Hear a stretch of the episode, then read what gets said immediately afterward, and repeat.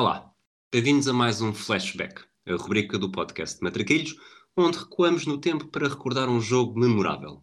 Hoje vamos viajar até 3 de julho de 1994, em Pasadena, nos arredores de Los Angeles, no dia em que a Roménia eliminou a Argentina nos oitavos de final do Mundial dos Estados Unidos. Eu sou o Rui Silva e o convidado de hoje é o Rui Malheiro.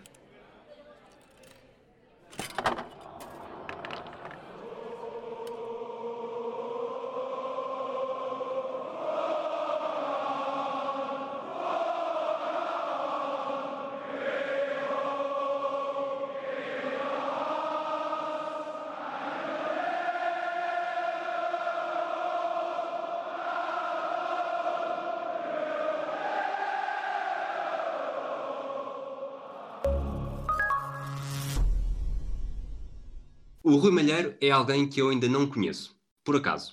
Sou pela primeira vez quem era há cerca de 15 anos, na altura do blog Terceiro Anel, e desde então fui acompanhando a forma como ganham espaço no comentário, e não só, do futebol português e mundial. Ao longo dos anos temos trocado algumas impressões e esta será a primeira vez que falaremos tão concentradamente num só jogo. Viva Rui! E é mesmo isso, são 15 anos, são 15 anos, já nos conhecemos Uh, o terceiro anel passou muito rápido, é uma coisa impressionante. Uh, o, tempo, o tempo voa. E para mim é um gosto estar aqui contigo uh, e, sobretudo, recordar, rememorar um jogo tão épico quanto este, sobretudo porque, e eu acho que vais concordar comigo, se calhar nunca viste um jogo com tantas oportunidades de gol.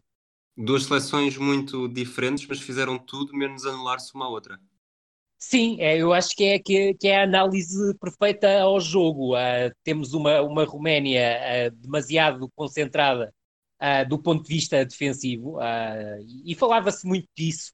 Aquela altura, a, a, Roménia era caracterizada como uma equipa que jogava em 5-5-0 e, e, tendo um bocado a ideia daquilo que é o início dos anos 90 e o final dos anos 80, em termos táticos, ainda não havia muita questão do zero na, na frente. E a verdade é que essa Roménia acaba por ser uma, uma seleção que, sendo de perfil marcadamente defensivo, acaba por ser claramente ofensiva porque era uma equipa fortíssima no, no momento de contra-ataque. Quanto à Argentina, era uma Argentina claramente de ruptura com o passado bilhardista. Estamos a falar de um, de um menotista, uh, que era o, o Alf e o Coco Basile.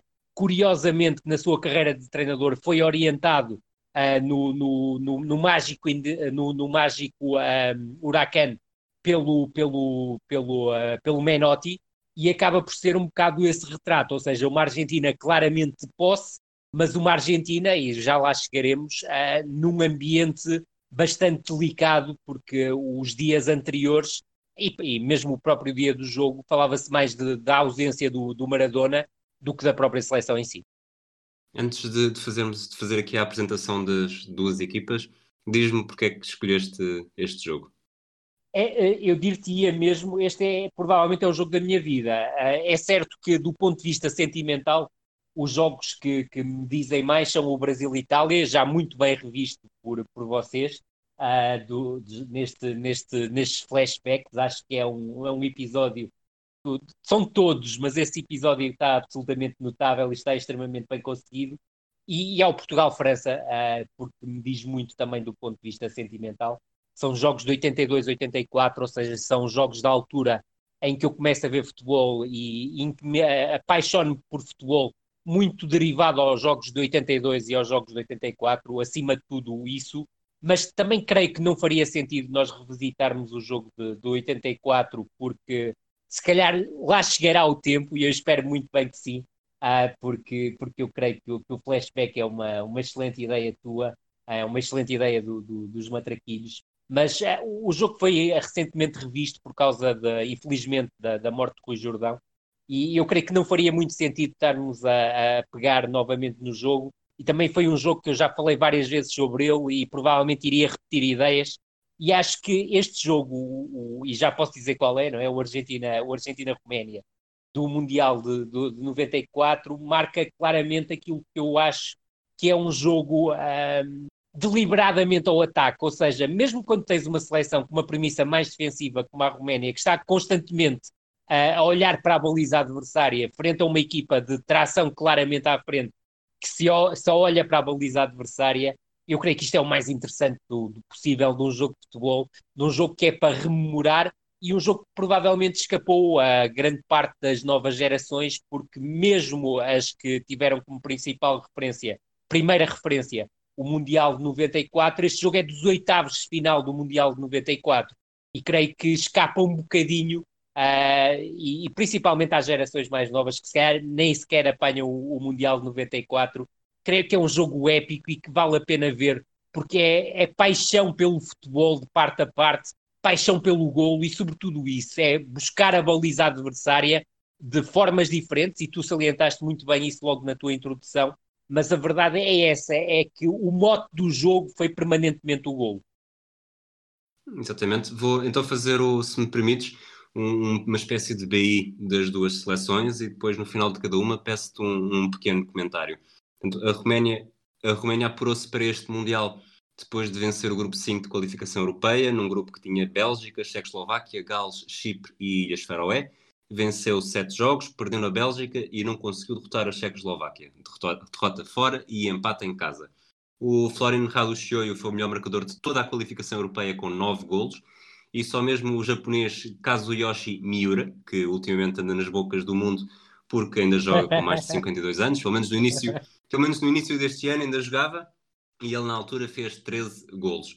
O selecionador era o Angel Jordanesco, ele tinha substituído o Cornel Dinu ainda durante a fase de qualificação. O Steaua de Bucareste, de onde tinha saído o Jordanesco, era a equipa mais representada com quatro jogadores. Tinha Dumitrescu, o Panduru, futuro jogador de Benfica, Porto e Salgueiros, Galca e Prodan. A Roméria tinha ainda figuras como, acho que as três maiores figuras eram o Adji, que nesta altura jogava no Brescia, o Rado Chioio no Milan e Popesco no PSV. Eh, só para terminar, era a sexta presença em mundiais, depois de 1930, 34, 38, 1970 e 1990. Uh, tinham apenas três vitórias em fases finais, nunca mais do que uma em cada uma das edições. E também tinham estado no Europeu de França em 84, uh, eh, empatando com Espanha e perdendo com Portugal e a República Federal da Alemanha. Uh, qual é era a tua ideia sobre a Roménia nesta altura?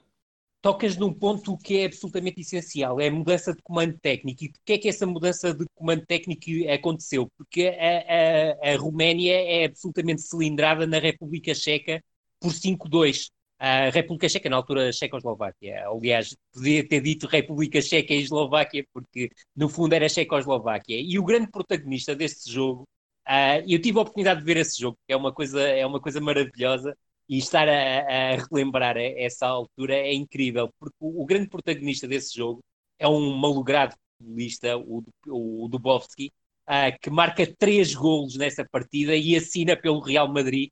Uh, Falava-se na altura, dias antes, que seria reforço do Real Madrid, e a verdade é que depois desse jogo confirma-se a transferência. A, a, qualificação da Roménia, tal como estavas a dizer, acaba por ser, se olharmos agora, passados praticamente uh, 30 anos, olhamos, olhamos para aqui e pensamos: epá, a Roménia acaba o, o, o grupo em primeiro lugar, grande qualificação, mas a verdade é que se tudo decidiu nas duas últimas jornadas, já com o Jordanesco ao comando. Ou seja, depois de ter ganho as Ilhas Faroé por, por 4-0 com, com 4 golos do Rado Choi, como muito bem disseste, a Roménia tinha dois jogos absolutamente decisivos e eram dois jogos de risco elevado, porque era uma recepção à Bélgica e uma deslocação ao país de Gales. A, a Roménia ganha a Bélgica em casa 2-1, com golos do Rado Choio e do Dumitrescu, e depois ainda no país de Gales tinha que ganhar para conseguir a qualificação e conseguiu com muitas dificuldades. E é um jogo em que o Agi é, como é, é seu timbre, absolutamente superlativo, mas a verdade é que o gol decisivo acaba por ser marcado pelo Radu Choio, mas olhando para aquilo que é a qualificação, e tu muito bem salientaste o, o número de gols do Radu Choio, a verdade é que se olharmos para aquilo que é a qualificação, o Radu Choio marca oito golos, oito golos, e é, é bom reforçar este número nos últimos quatro jogos e acaba por ser um elemento absolutamente determinante na, na qualificação. Outro aspecto, e isso lembro-me na altura, porque este acaba por ser, e lá chegaremos, uh, acaba por ser um, um, Mundial em que eu uh, vivi exatamente para ver este, este Mundial. Eu na altura tinha, tinha, tinha 17 anos uh, e, e, o, e, todo o período anterior a este, este Mundial, aquele ano, ano e meio, antes do Mundial foi para a, ver, a pensar em ver este Mundial como se este fosse o Mundial da minha vida e acabou por ser, independentemente de eu achar que, pronto, que o de 82 acaba por ter mais significado para mim do que o de 1994, mas vivido mesmo acaba por ser este Mundial e eu acho, ainda hoje, que este é o grande Mundial das, das nossas vidas, sobretudo para quem está na casa dos 40, como é o, o, o meu caso. E há um ponto que eu, que eu acho extremamente curioso. Uh, houve uma festa rija em Bucareste com o apuramento da Roménia para o, o, Campeonato do Mundo. É bom, é bom não esquecer que a Roménia passou uh, naqueles anos por, por transformações profundas a nível político. Uh, houve muitos problemas a nível interno, houve até um caso nesta seleção de um jogador que foi afastado por, por, por, por ser contra o regime de Ceausescu, que era o caso do, do Belo Dedici, ou o Defesa Central, o livro, do qual iremos falar de certeza absoluta, mas sobretudo foi um dia de festa na Roménia como há muito não havia, uh, e sobretudo também me parece algo muito curioso, porque foi muito falado uh, na altura, e sobretudo para quem comprou os guias todos uh, em várias línguas do, do Campeonato do Mundo de 94, foi o Jordanesco dizer, após o apuramento, que neste Mundial só havia três seleções uh, superiores à, à, Roménia: Argentina, Brasil e Alemanha. Uh, que as outras seleções seriam todas inferiores à Roménia. E no fundo, depois encontramos uns oitavos de final uh, em que a Roménia acaba por se digladiar frente à Argentina. E confirmar aquilo que o Jordanesco dizia. Quer dizer, confirmar não, né? desmentir aquilo que ele dizia. a desmentir, exatamente. exatamente. Falamos da, da Argentina tinha tido uma qualificação mais complicada no grupo A da Comebol, portanto não é como, como hoje que é só um grupo e jogavam todos contra todos duas vezes. Eh, estava no grupo A com a Colômbia, Paraguai e Peru ficou na segunda posição. E Rui, se me perdoas só dizer-te uma coisa, o Chile uh, seria, faria parte desse grupo, mas o Chile estava suspenso das competições internacionais devido ao célebre episódio do Maracanã, com o guarda-redes, o Rojas, uh, que simulou uh, que tinha havido uma explosão na cara dele. Exatamente. Uh, portanto, grupo com Colômbia, Paraguai e Peru. A Argentina ficou na segunda posição. Foi humilhada pela Colômbia em Buenos Aires numa goleada de 5-0, um jogo que ficou, ficou eternizado também. Na altura, a Argentina carimbaria o oprimento se vencesse, mas acabou, acabou envergonhada. Depois foram obrigados a ir a um playoff com o representante da Oceania, derrotaram a Austrália, um, um fora e um zero em casa. Como também já disseste, o Alfio Basile era o selecionador, tinha chegado em 91, conquistara três títulos com a seleção, a Copa América em 91 e em 93, e uma versão pioneira da Taça das Confederações em 92. E junto até mais um dado, Rui, ganhou a taça, Américo, a taça, a taça Artemio Franchi em 1993, que foi uma tentativa que a FIFA fez na altura de fazer um campeonato intercontinental de seleções. A Argentina, na altura, ganhou a final à Dinamarca uh, e no desempate por pontapés da marca de grande penalidade. E esse jogo tem uma curiosidade, é que o Maradona regressou à seleção só para fazer esse jogo e recusou-se a marcar uma grande penalidade porque ainda estava sobre o efeito Ivkovic. Exatamente. Exatamente. O, dizia eu, o River Plate era a equipa mais representada com três jogadores, o Sérgio Goicoechea, herói das balizas do Mundial 90, Hernan Dias e o Benjamin Ariel Ortega, que era o jogador mais novo da, do grupo com 20 anos. Entre os destaques havia Diego Simeone no Sevilha, Redondo no Tenerife, Canidia na Roma, eh, Batistuta na Fiorentina. Eh, Maradona nesta altura pertencia ao Newell's Old Boys, mas fizeram muito poucos jogos eh, pré-mundial. A Argentina é, era mais das... polémicas do Exatamente. que A Argentina era uma das potências desta, desta fase final, tinha estado, em, tinha estado em três das quatro finais anteriores, campeã em 78 e em 86, finalista vencido em 1990. Conta-me o que é que tens para dizer sobre, sobre esta Argentina. Tu tocas no, nos pontos essenciais, Rui, porque há, há uma questão que, que, me parece muito importante. Esta Argentina, quando o Alfio Coco Basile assume a seleção, assume pós-Mundial de 90. E há uma curiosidade, é que a Argentina praticamente não compete durante seis meses, o que representa um período de transição. Um período de transição que é feito sem Maradona, e é importante referenciar isto, porque o Maradona é o grande protagonista dos, dos Mundiais de 86 e de 90, e para mim também já é de 82, mas pronto, isso são contas de outro, de outro rosário mas a verdade é que uh, o, o Basile consegue algo absolutamente incrível. Uh, é que consegue os seus primeiros 31 jogos pela seleção argentina, não perde um único jogo.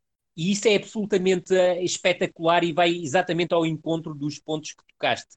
Ganha a Copa América de 91 com o Batistuta a fazer uma Copa América incrível, uh, faz seis gols e, e faz um, um, campeon um campeonato uh, sul-americano, neste caso a Copa América, absolutamente espetacular.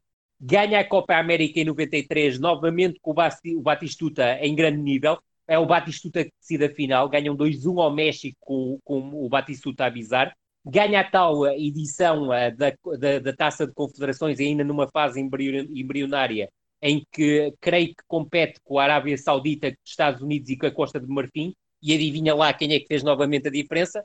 Gabriel Batistuta, com uma curiosidade. É que sabes quem é que fazia dupla de ataque com o Batistuta nesse, nessa taça das confederações? Eu não vou, não vou arriscar para não ficar mal visto, né? estou aqui, estou aqui a fazer. Não, não, eu, eu, eu digo, foi só mesmo para, para brincar. Alberto Acosta, quem diria, oh, não é?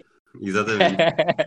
quem diria? Porque era engraçado, porque essa Argentina da, da Taça das Confederações em 92 uh, eh, tinha Batistuta, tinha Beta Acosta e tinha o Canija muitas vezes a partir do corredor lateral para o corredor central, algo que se vai repetir depois neste campeonato do mundo.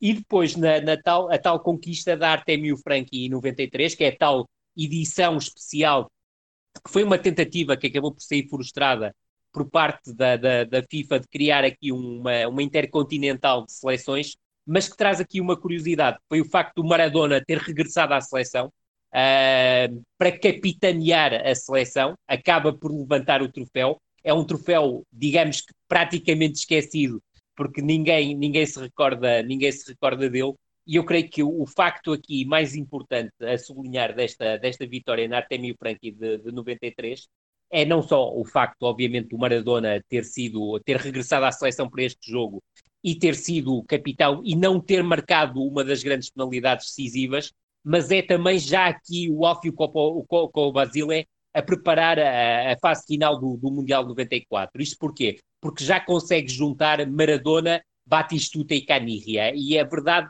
é que este trio é claramente o trio que vai marcar a, a presença da Argentina no, no, Campeonato do Mundo 94 para o bem e depois para, para o mal. De resto, salientar-te, obviamente, uh, que a qualificação foi muito dura. A Argentina qualifica-se, e é bom frisar esse aspecto, porque o Paraguai, na última jornada, empata 2-2 no Peru. É um jogo absolutamente épico que se decide nos minutos finais, mas que se o Paraguai tem ganho, a Argentina nem sequer ia ao playoff diante da Austrália, o que é absolutamente inusitado, mas que tem, sobretudo, esse ponto absolutamente incrível. É que a Colômbia, no jogo da primeira, da primeira volta, uh, ganha 2-1 à, à Argentina, uh, na Colômbia, e é um jogo que quebra a tal série de 31 jogos oficiais sem derrotas, e, e há, em alguns casos, há quem considere 33 jogos, mas eu fui ver o, o número de jogos oficiais da Argentina e são 31. Uh, ah, quebra aí a, a, a, tal série vitoriosa da Argentina. E depois a Argentina tem um aspecto extremamente curioso: é que não consegue ganhar ao Paraguai em casa, 0-0, isto nas duas últimas, nas duas últimas jornadas, empata 0-0 em casa com o Paraguai e depois, na última jornada, quando toda a gente esperava que fosse a consagração da Argentina, acontece algo que é absolutamente épico, que é a vitória da Colômbia por 5-0 na, na, Argentina. E é bom recordar, porque a maior parte dos nossos, dos nossos ouvintes e amigos não está, já não se lembra de como é que isto se fazia, mas este apuramento para o Campeonato do Mundo era feito durante todo o mês de agosto e início de setembro. Portanto, havia aqui um período de pausa em que, na, no, no caso sul-americano, e apenas no caso sul-americano, toda a competição era disputada como se fosse realmente um verdadeiro campeonato. Uh, e isso aconteceu neste, neste caso, e depois acontece a tal derrota absolutamente épica numa exibição absolutamente extraordinária da Colômbia na Argentina, e é um jogo que marca, entre outras coisas, a morte, e a morte obviamente colocada entre comas, do Goicoechea, que era o guarda-redes da Argentina nesse jogo e a partir daí foi passado, passou a, claramente a patinho feio uh, na Argentina e por isso mesmo perdeu a titularidade para o, para o eterno suplente Luís, Luís Islas. Uh, depois, no playoff, há aqui a grande nota que é o regresso de Maradona. O regresso de Maradona à seleção, porque o Maradona não participou uh, na fase de, de, qualificação, na tal fase que foi disputada em agosto e setembro de 93, regressa à seleção para disputar o, o play-off uh, um bocado naquele, naquele espírito de serviço público da grande estrela da grande estrela argentina, ainda com pouco ritmo de jogo naquela altura,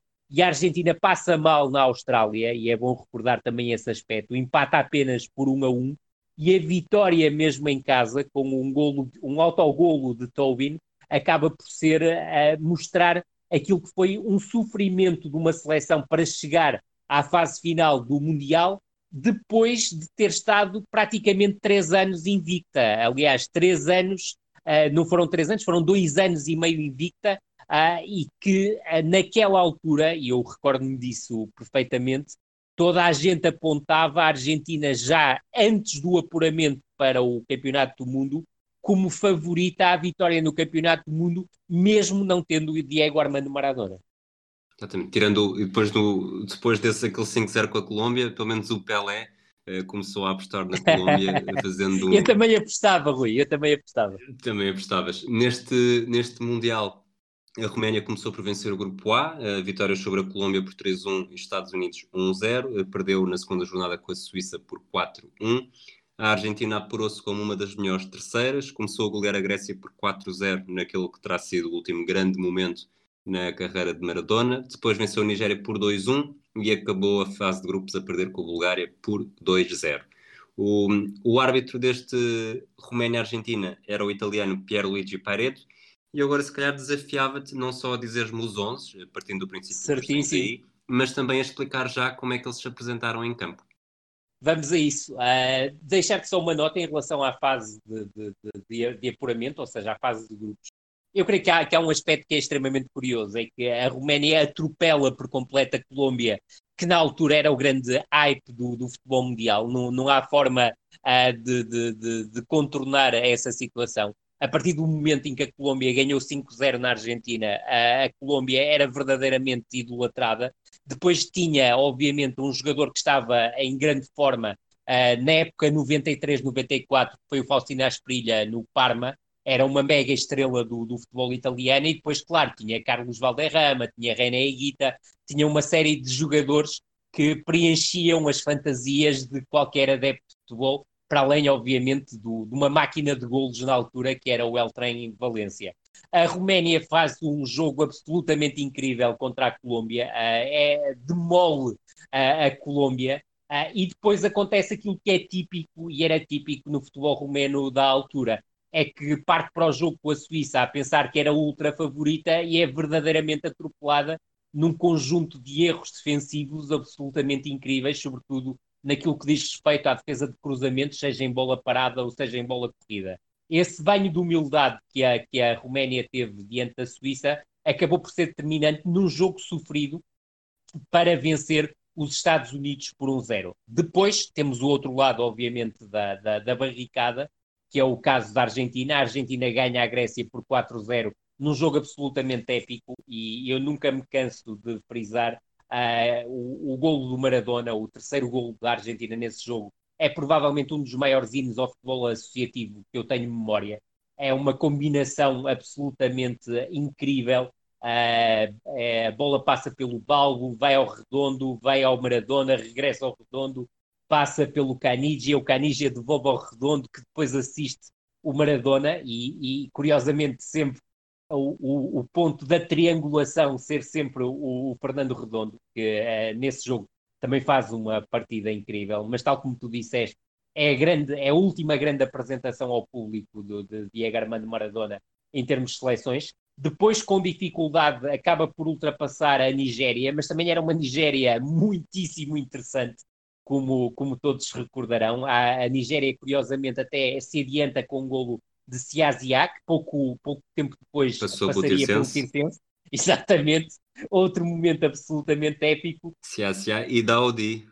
Exatamente, exatamente. Grande dupla de médios, ainda que o Daudi, do meu ponto de vista, em termos de Tirsense, tenha marcado muito mais a diferença do que o Siasia, ah, que não chegou a, particularmente motivado a essa sua experiência no futebol português. O Daudi era um jogador que, mesmo parado, uh, fazia coisas muito bonitas e a verdade é que o Daudi também participa neste Mundial 94. E isto também é uma, uma forma, para quem é mais novo, perceber que naquela altura, devido à limitação que ainda havia em termos de estrangeiros, uma equipa modesta como o Tirsense conseguia chegar a duas referências do futebol internacional na altura e duas referências incontornáveis do futebol africano na altura. O Caniggia faz a, dá a reviravolta, marca dois golos nesse, nesse jogo, uh, um deles, curiosamente, até numa recarga a um remate do, do, uh, do Batistuta, salvo erro, não, ou do Balbo, por acaso agora tenho, tenho, tenho dúvidas, não, foi do Batistuta, foi do Batistuta. E depois a Argentina vai para a última jornada com uh, praticamente a certeza que iria vencer o grupo, só que as certezas acabam muitas vezes por sair ao contrário e acabou por ser aquilo que aconteceu. A Argentina perde 2-0 com a Bulgária e a Bulgária, e este jogo é o primeiro jogo sem Maradona, é importante frisar esse aspecto que o Maradona tinha sido apanhado no tal controlo antidoping. Uh, é substituído por Leonardo Rodrigues. Para mim, Leonardo Rodrigues é um, é, é um verdadeiro flop. Uh, sei que na altura já era considerado um bocado um hype, mas a sua passagem pelo Borussia de Dortmund mostrava claramente uh, que, que, seria um flop, algo que se, confir, uh, que se, confirmou. Acabou por só ter a notoriedade no Chile e, e, no fundo, falha claramente aqui a, a, sua, a sua presença no Mundial, ao ponto, depois de nem sequer ter sido opção para o jogo diante da, da Roménia mas sobretudo há aqui dois aspectos que me parecem cirúrgicos neste jogo. São as debilidades do ponto de vista defensivo que a Argentina já mostrava, sobretudo frente a uma seleção sagaz a, a, a explorar o, o contra-ataque, e principalmente por Kostadinov e por Stoichkov neste jogo. Uh, e depois salientar depois o outro, o outro aspecto que também me parece absolutamente crucial. É que a Bulgária que não era ainda vista de uma forma muito séria, uh, deu aqui uma prova de força e não foi por acaso que chegou a, às meias finais da, da, competição e depois acaba até por eliminar a Alemanha. E eu creio que esse é o principal sinal uh, deste, deste, deste prisma argentino na fase de, de, grupos do Campeonato do, do Mundo. Avanças então para, para os 11? Vamos a isso. Uh, este jogo, por acaso, tem uma curiosidade: é que há muita gente como eu, uh, sobretudo uh, quase que diria pessoas nascidas na segunda metade da década de 70, que têm este jogo como referência. E há várias publicações que, posteriormente, e destaco sobretudo a 442, por ser a mais conhecida, fizeram rescaldos deste jogo. E a verdade é que, do ponto de vista tático, é, são bolas opostas atrás de bolas opostas. Eu garanto que não vou errar. A Argentina apresentou-se a Argentina apresentou-se numa, numa espécie de 4-3-1-2, islas na, na baliza.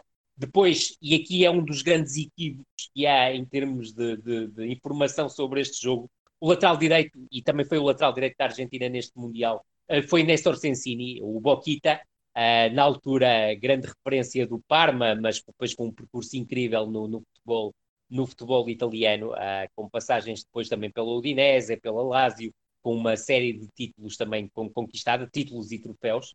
O, o, lateral direito que muitas vezes é apontado a esta equipa era o defesa central pela direita, era o Fernando Cáceres, uh, o El Negro, uh, Cáceres que na altura era jogador do Saragossa e depois acaba também por estar ligado uh, ao triunfo histórico do Saragossa na, taça, na Taça das Taças. Infelizmente, uh, Cáceres, uh, em, no, no, na década passada, teve sofreu um, um, gravíssimo acidente num assalto, acabou por ser baleado e perdeu a visão numa, na, na vista, creio que na vista direita. Infelizmente, é uma da, um dos jogadores que sofreu mais neste pós neste pós-carreira.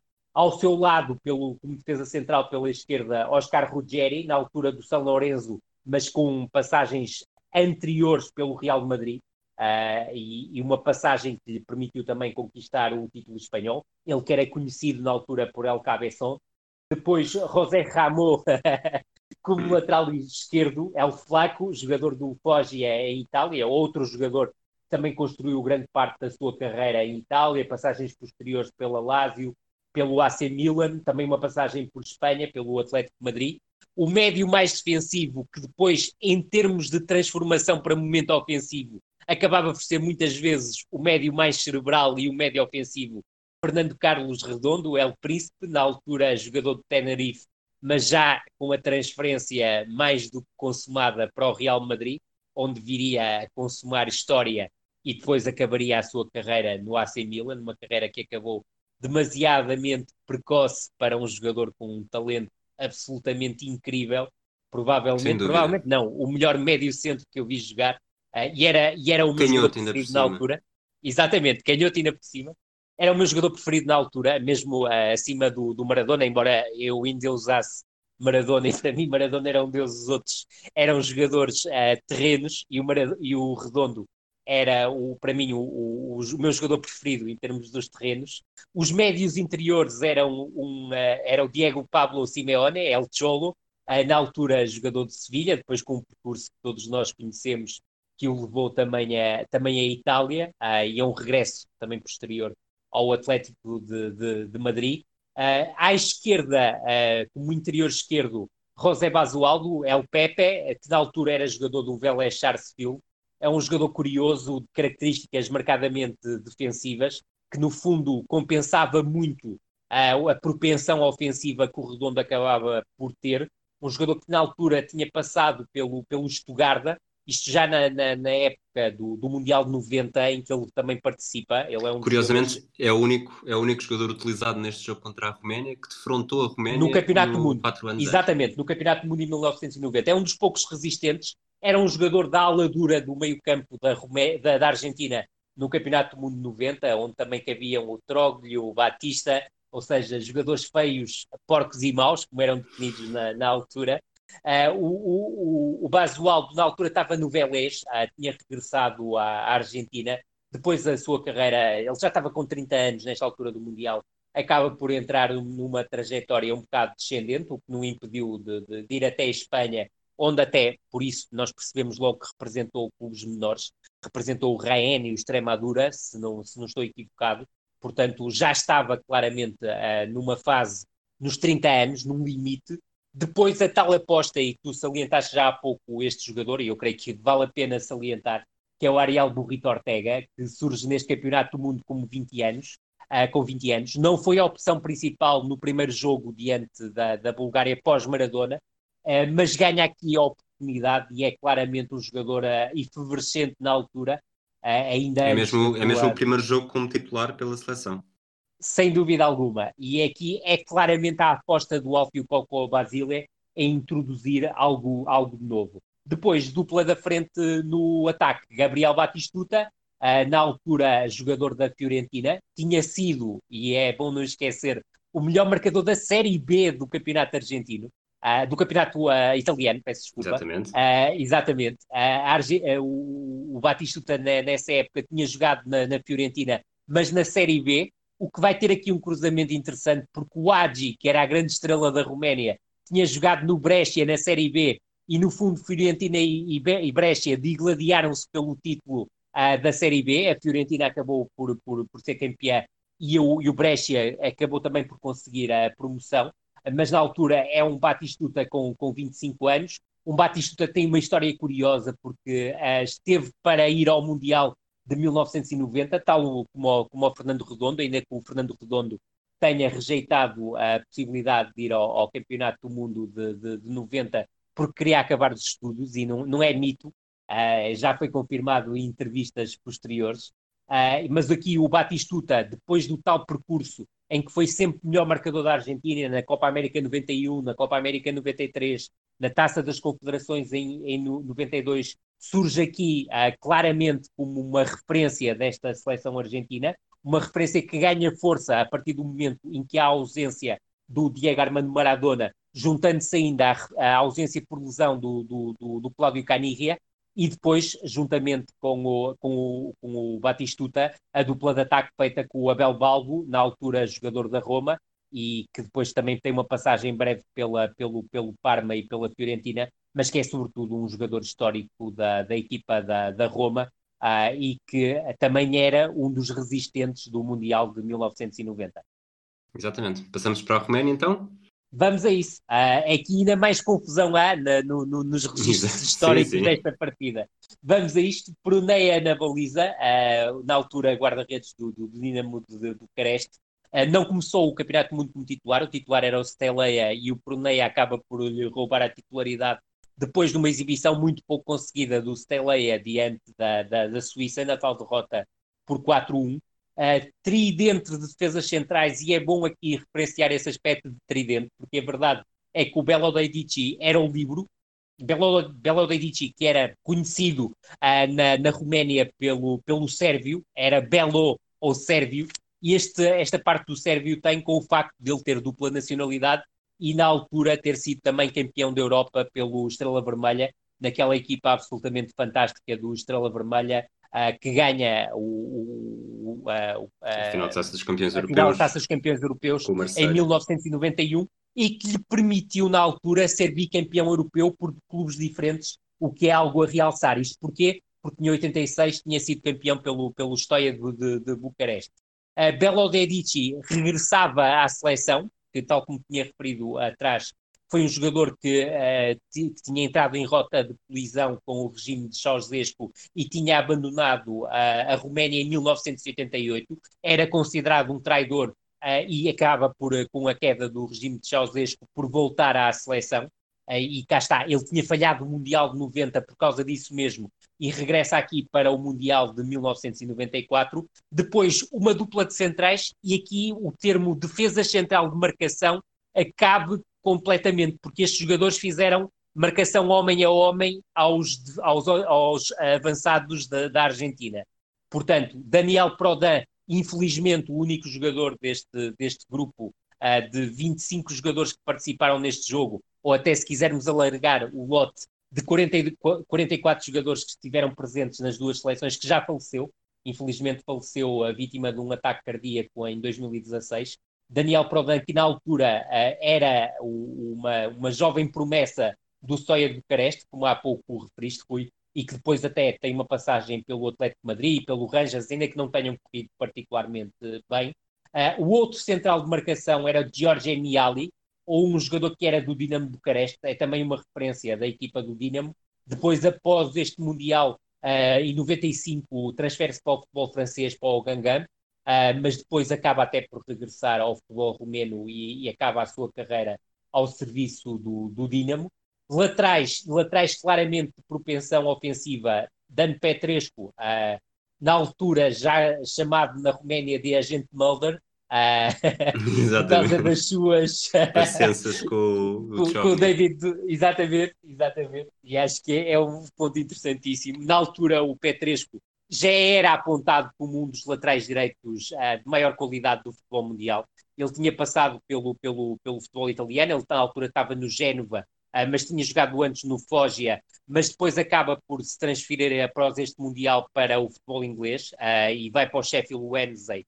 e depois, como é óbvio, como todos sabemos, acaba por ter grande protagonismo no Chelsea. São cinco épocas ao serviço do, do Chelsea e à esquerda jogava Tibor Chelimes. Eu vou uh, procurar não forçar a adaptação romena deste nome, porque seria impronunciável, que na altura é um jogador curiosamente romeno-húngaro e é um jogador que na altura representava o Círculo de Bruges da, da Bélgica. É um jogador que acaba de fazer uma carreira muito interessante na Bélgica, representa não só o Círculo de Bruges, como também o Anderlecht e o, e o Standard Liège. É um jogador que, que era um lateral esquerdo de propensão marcadamente ofensiva.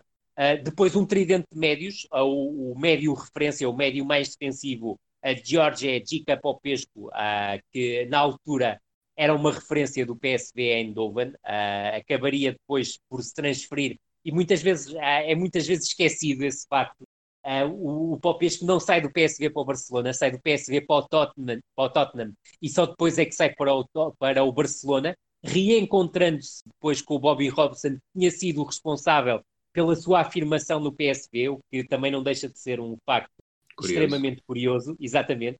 E depois uma dupla de médios interiores com uh, o, jo, o Johan uh, Lupescu, que na, na, na Roménia é mais conhecido por Ionut, uh, e depois ganhou, até por, pelo facto de ter jogado no Bayer Leverkusen, e já jogava nesta altura no Bayer Leverkusen, e neste ano, no 94, tinha defrontado o Benfica naquele célebre, naquela célebre dupla eliminatória, duplo jogo, a eliminatória dos quartos final da Taça das Taças diante do, do Benfica, que depois passou a ser conhecido por Kaiser, uh, por causa da sua influência claramente uh, germânica, uh, e depois como interior esquerdo, um dos jogadores mais subvalorizados desta geração rumena, que era o Dorinel Montianu, que curiosamente na altura já era conhecido pelo alemão por causa do seu cabelo russo, bem russo, mas na altura jogava no Cercle de Bruges depois de ter sido revelado pelo Dinamo de Bucareste, mas acaba depois por ter um, um trajeto muito afirmativo uh, na Alemanha,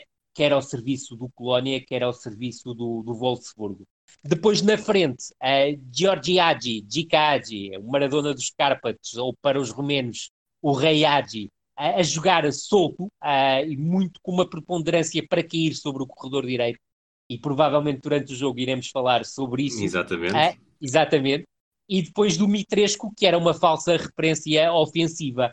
Uh, do Mitresco, que na altura era um avançado do Stoia de Bucareste, não era um habitual titular desta seleção, também por causa da presença do Florin Raduchoio, e o Florin Raduchoio acaba por ser um jogador extremamente injustiçado em relação a este jogo, porque ninguém se lembra dele, e a verdade é que o Raduchoio não joga este jogo porque estava castigado, porque viu um cartão amarelo absolutamente absurdo diante dos Estados Unidos e como tinha visto um cartão amarelo, também ele não menos absurdo diante da Colômbia, acaba por falhar este jogo e toda a gente fala das ausências do Maradona e do Canirre por motivos óbvios, mas toda a gente se esquece do Rado Choio e o Rado Choio não faz parte deste jogo. E o Dumitrescu, que depois é contratado pelo Tottenham, principalmente após este jogo, diante da Argentina, ganhou uh, uma importância em termos de mercado absolutamente extraordinária, era uma falsa referência ofensiva, tanto que do ponto de vista defensivo trabalhava muito em prol do coletivo e o jogador que estava mais liberto do, do, do trabalho defensivo acabava por ser o Djikaji. Dumitrescu, que na altura ainda não tinha alcunhas, mas que mais tarde viria a ser conhecido pelo pintor, porque é um, é um, é um adepto da arte, é, é um, é, tem galerias até em Bucareste, é um colecionador de arte tem uma carreira eh, pós-futebol muito rica por ser ex-quase tudo, ex-agente, ex-treinador, mas que acaba por ser um empresário mais ligado ao mundo das artes uh, e também, uh, curiosamente, é um comentador assíduo das grandes competições na, na televisão romena. Rui, uma provocação antes de começarmos o, o jogo. Nesta altura tinhas 17 ela. anos, Romeira de um lado, Argentina do outro. Estavas a torcer por quem? Uh, pergunta muito complicada. Eu estava a torcer pelas duas seleções. Vais-me puxar pelo lado sentimental, uh, mas eu faço questão de, de tocar nesse aspecto. Uh, o meu avô não gostava muito de futebol. O meu avô é a principal referência que eu tenho na minha vida a todos, a todos os níveis. O meu avô não gostava muito de futebol. Este jogo, no, em termos de hora norte-americana, acontece à uma, à, uma e meia, em termos da hora de Los Angeles. O jogo é em Los Angeles. Mas em Portugal foi à noite, já uma noite ligeiramente avançada. E o meu avô viu esse jogo comigo. Ah, e é um dos aspectos que este jogo também me marca é o facto do meu avô ter tido paciência para ver 90 minutos de futebol e ter vibrado com o jogo. Eu creio que o meu avô passou a olhar o futebol de outra maneira a partir do momento em que viu este jogo, porque foi um jogo absolutamente alucinante. Eu diria, estava dos dois lados. Havia um lado em mim que sentia uma grande injustiça por, por Maradona, havia esse lado poético da injustiça por Maradona, só que eu tinha um problema dois dos meus jogadores preferidos estavam em campo, um pelo lado da Argentina, que era o Fernando Redondo, e outro pelo lado da Roménia, que era o Djika Ah, e depois eu tenho sempre o lado de puxar neste tipo de jogos pelo mais fraco. E o mais fraco na altura era claramente a Roménia, mas o meu coração estava completamente dividido, ainda que admita que do lado da, da, da Argentina havia dois jogadores que eu não gostava mesmo absolutamente nada, que era o caso do, do, do Basualdo, uh, aquilo que me parece óbvio, e depois outro jogador que acaba de fazer um grande jogo nesta partida, que é o Cholo Simeone, e o meu desagravo em relação faz, a Simeone uh, já vem do tempo de jogador, é por isso melhor nem sequer falarmos do tempo de treinador. Vamos, então, com essa, com essa tua resposta muito diplomata, só te falta dizer que o teu coração só fala duas línguas, uh, romeno e, e... e... e... teria que dizer quatro cores, não é, Rui? Para não, não cometer. Exatamente, ainda por cima, ainda por cima. Mas uh, um detalhe, antes de darmos o pontapé de saída, a Argentina nesta altura era a terceira principal candidata ao título. Cada Verdade. dólar apostado dava uma retribuição de 5.5 e a pita inicial, aquilo que se percebe é exatamente aquilo que nós falámos. A Argentina a dominar e a Roménia a não perder uma única oportunidade de, de testar o contra-ataque com veneno. É, uh, eu diria, e sei que tu gostas muito desses aspectos, há, há aspectos curiosos na, na realização do, do, jogo. Eu não sei, uh, tiveste a oportunidade de rever o jogo, admito pela televisão romena, certo? Não, por acaso vi com comentários norte-americanos. Curioso, curioso, porque é, é engraçado, que eu, eu, já tive a oportunidade ao longo do tempo, também para, para situarmos antes de entrarmos no jogo. Este jogo foi o jogo que eu provavelmente mais vi juntamente com o Brasil e Itália e o Portugal-França durante a minha vida. Mas eu, eu gravei este jogo e como gravei todos os jogos do Mundial e tenho esses jogos todos do Mundial de 94 em, em cassete, curiosamente, tenho ainda na, na minha casa em Vila de Conde, mas eu durante os verões seguintes, 94, 95, 96, 97, 98, por aí fora, eu revi este jogo vezes sem conta, porque este jogo marcou-me claramente. E eu sei que, sobretudo no episódio com o Rui Talvar, salientaste esse aspecto em relação à final do, do 88, e o, o meu jogo homólogo, se me permites a expressão, acaba por ser este, este jogo, porque eu vi este jogo vezes, vezes sem conta. Eu vejo o jogo pela transmissão portuguesa, por acaso posso garantir, não me recordo já quem fez a narração do, do, deste jogo. Por acaso creio que não foi o Gabriel Alves, tenho essa ideia. Tenho algumas dúvidas se terá sido o Rui Tovar, pai, ou o Pedro Figueiredo, mas não tenho, não tenho a certeza absoluta. Mas um dia hei de confirmar essa situação, mas com o, com o tempo passou-se uh, da minha cabeça quem era, quem era o, o narrador deste Eu acho, eu acho que depois de teres feito esta introdução brilhante ao, aos dois onze, que aliás eu acho que vou contratar-te para fazer sempre a introdução dos jogos todos, eu acho Quando que nós desculpamos, desculpamos por te falhar esse, esse detalhe. Não, mas eu explico porquê. Porque eu depois consegui arranjar este jogo. Uh, foi, por acaso foi, uma, foi uma, uma coisa absolutamente fantástica. Uh, eu não vou estar aqui a fazer nenhuma, nenhuma oda à pirataria, mas houve um site espanhol muito conhecido, principalmente na, na primeira década do, deste século, uh, que disponibilizou grande parte, para não dizer quase a totalidade, dos jogos televisionados de todos os mundiais. E eu tive a oportunidade de, de, fazer o download do jogo nessa, nessa altura, deste jogo, entre muitos outros. Uh, por acaso tive, tive a sorte na, na, na altura conseguir uh, fazer downloads de muitos jogos. Infelizmente perdi esse disco externo devido a um desastre, uh, e, e, é um desastre com muito mais do que, o, do que um sentido, mas durante muito tempo ouvi, provavelmente, quando revia o jogo, a mesma emissão que tu ouviste, que os comentários eram, eram em inglês. Mas tive a oportunidade nos últimos anos também de rever esta partida pelo, pelo comentador romeno, uh, e é algo que é verdadeiramente épico, porque o senhor estava verdadeiramente alucinado com tudo aquilo que se passava e depois tem momentos que são absolutamente hilariantes, que é a Roménia estar a ganhar e o senhor a falar sobre a temperatura que os jogadores romenos estavam com muita dificuldade, porque a temperatura era demasiado elevada e até tinha havido incêndios em Los Angeles.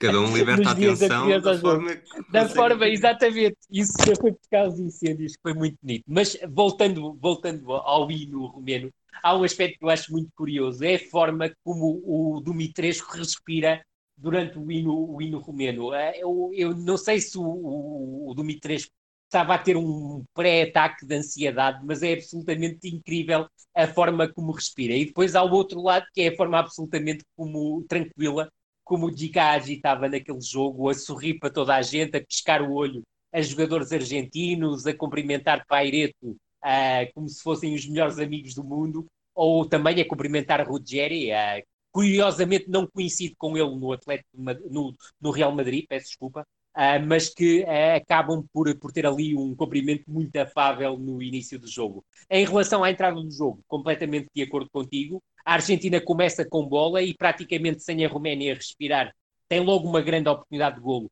aos 55 segundos, e é algo que caracteriza o jogo da Argentina, que é o facto dos dois avançados estarem constantemente a fugir às referências individuais da, da defensiva da Roménia e a Roménia teve muitas dificuldades em respirar nos minutos iniciais porque a Argentina tomou conta do jogo com bola, tomou conta do jogo com bola com o Redondo a assumir todos os cordelinhos do ponto de vista ofensivo, mas depois uma equipa com grande mobilidade, porque o, o Balbo e o, e o Batistuta nunca davam referências, ou seja, estavam sempre a fugir das suas referências individuais e entravam em espaços em que se o defesa o acompanhasse provocava arrastamentos e criava espaços de penetração e eu creio que o Coco Basile preparou muito bem o jogo, sabia que a, que a Roménia partia muito dessas premissas individuais, procurou soltar muito o Ortega para aquilo que hoje se chama o movimento entre linhas, ou seja, surgir no corredor central entre a linha defensiva e a linha média da, da equipa romena, e também o Simeone acaba por ter um papel muito importante nesse aspecto, porque surge muitas vezes também nesse espaço, mostrar claramente a sua disponibilidade física, e eu sei que tu lá chegarás também uma qualidade técnica bastante inusitada, diga-se. Surpreendente, não é? Porque foi. Vamos, podemos, podemos ir já para esse lance, que acho que é o, acaba por ser o primeiro enorme destaque da primeira parte. Uh, a Roménia, como tu disseste, fechada, uh, fechando os espaços para a baliza. E o Simeone, que portanto, eu sou, eu nesta altura tinha 9 anos, acompanhei um bocadinho mais do, da carreira do Simeone pós 94, mas não era esta ideia que eu tinha dele. Há um, há um lance Eu tenho aqui escrito: Sensini joga para trás junto à linha lateral, Basualdo joga em Simeone, que está no meio de três romenos. Ele vira para o ataque, dá dois toques rápidos na bola para passar pelo meio de dois, escapa a um terceiro e mete a bola na costa dos defesas a isolar Balbo. Balbo falha frente a frente com Prunea. Eh, eu acho que se, o, se, o, se este golo, se o, se o Balbo não falha este lance, esta jogada do Simeone é provavelmente hoje muito mais gente se lembraria, ou simplesmente Sim. saberia, porque é, absolutamente brilhante.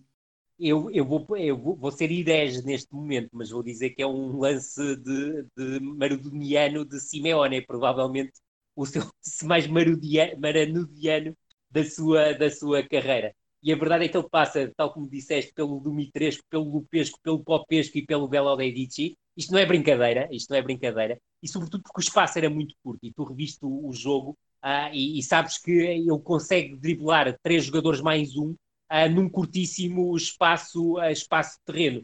E obviamente tudo aquilo que, que poderíamos esperar de Simeone era exatamente o contrário, era atrapalhar-se com a bola num primeiro momento. E aqui eu estou a exagerar, obviamente o Simeone não era mau jogador, mas não era um jogador capaz de driblar num curtíssimo espaço de terreno três jogadores. E coloca, obviamente, o balbo na cara, na cara do golo é uma oportunidade tremenda desperdiçada pelo, pelo Balbo. Há também, obviamente, mérito do, do Proneia que uh, sai a, muito bem a fazer a mancha. Sai muito bem a fazer a mancha e era o ponto forte do, do Proneia. Uh, e salientar, já porque eu vi a, a, a, transmissão romena mais do que uma vez, que se eu só tivesse visto o jogo pela transmissão romena, pensava que tinha sido assinalado fora de jogo porque o, o, o, o comentador, o narrador comentador do jogo na, na Roménia era o mesmo. Naquela altura não havia muito dinheiro também, Portugal só enviava um narrador Uma para pessoa. este tipo de jogos, só gritava fora de jogo, fora de jogo, fora de jogo. E a verdade é que não houve fora de jogo nenhum e o Balbo estava muito bem isolado. E aqui também destacar o mérito invisível do, do, do Batistuta, que, a, a, que consegue arrastar por completo o Miali e é o Miali que coloca em jogo uh, o Balbo e permite deixar o Balbo na cara do Proneia. Mas estou completamente de acordo contigo. Uh, era um lance que, se desse golo, e cá está a importância do golo uh, neste tipo de, de, de, de, eleição de jogada, é porque é absolutamente preponderante.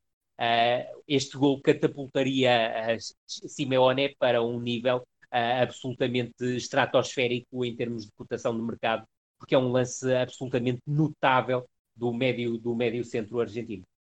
Depois, minuto seguinte, a Roménia, na primeira vez que parece que chega ao último terço do terreno, eh, marca o primeiro gol.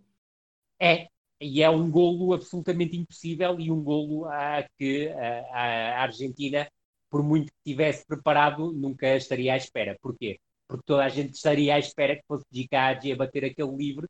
É um livre aberto no corredor esquerdo, a, com com um ângulo muito difícil para a baliza.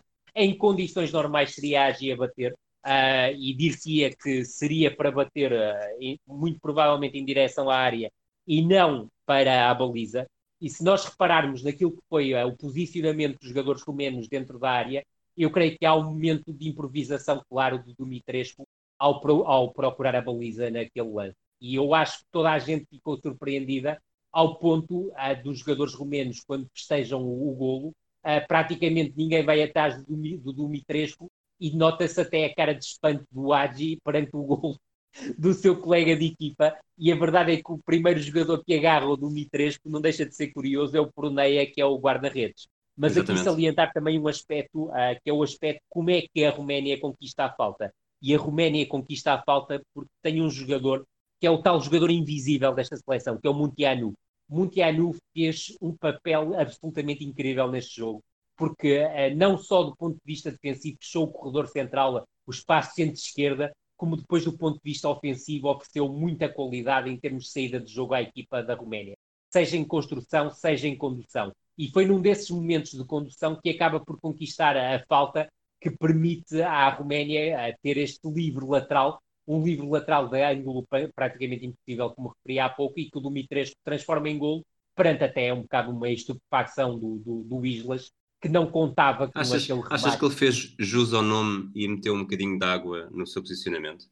Uh, eu creio que meteu, mas eu compreendo porque é que meteu, porque não houve, não havia nenhuma preparação da, da Argentina em relação ao livre, e se nós olharmos para os jogos anteriores da Argentina, o Dumitrescu nunca bateu o livre da, da, da Dali.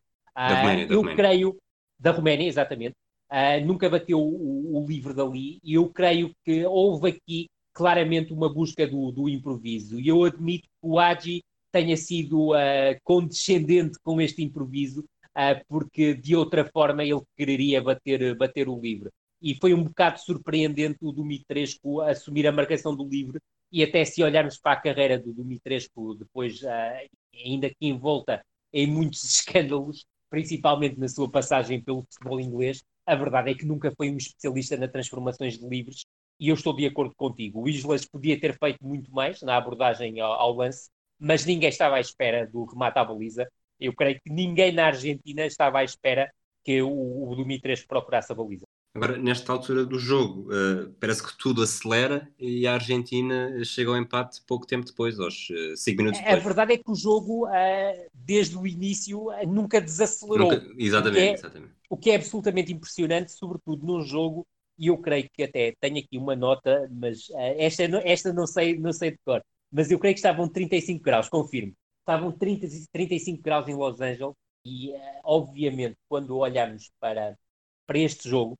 pensarmos que os jogadores da Roménia e da Argentina fizeram um jogo com um ritmo tão elevado como este, a 35 graus, uh, é absolutamente impressionante, porque a verdade é que o jogo nunca desacelerou, como disseste e muito bem, o golo da, da, da Roménia surge, volto a frisar as tuas palavras, absolutamente contra a corrente do jogo. São 10 minutos de clara ascendente da Argentina, com 3 ou 4 oportunidades de golo uh, já claras, e a verdade é que a Roménia, na primeira vez que vai à baliza, acaba por, por marcar o, o, golo.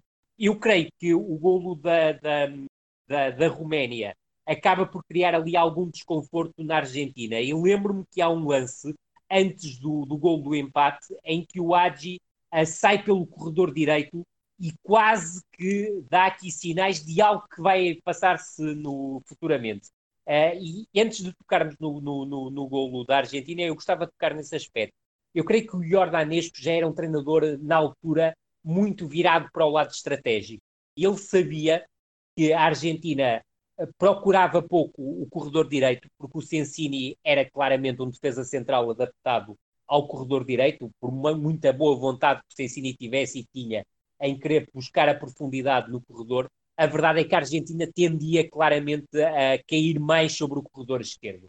E por isso mesmo a Dumitrescu tem uma o, o Jordanesco tem uma preocupação, é colocar o Dumitrescu no corredor central a apoiar os médios centro em momento defensivo mas deixar o Agi liberto no corredor direito. E eu creio que esse aspecto depois vai acabar por ter uma influência determinante no jogo. O, o Agi até nesse período tem duas saídas, a mais importante é a tal que eu te disse que antecede, antecede o golo, o golo da Argentina, que para mim nasce numa grande penalidade que não existe, eu creio que é um, um penalti cavado pelo... Pelo, pelo Batistuta?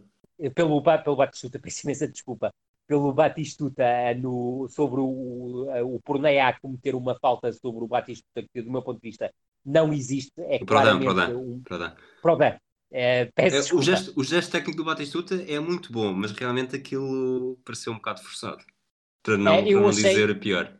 Eu achei, achei absolutamente forçado. Aliás, isto parte muito daquele princípio que há pouco falávamos. O Prodan fazia marcação individual ao Batistuta, o Miali fazia marcação individual ao Baldo.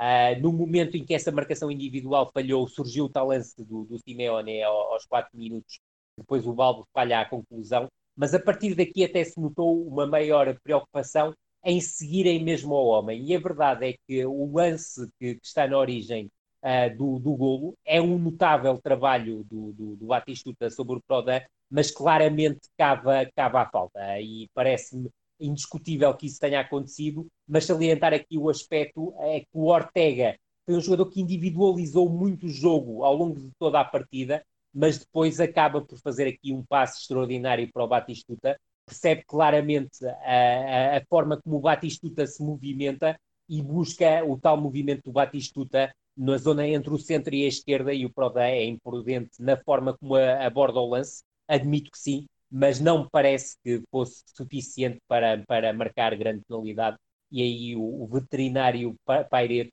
uh, acabou por dar uma forcinha para reequilibrar os contendores uh, na, na, partida.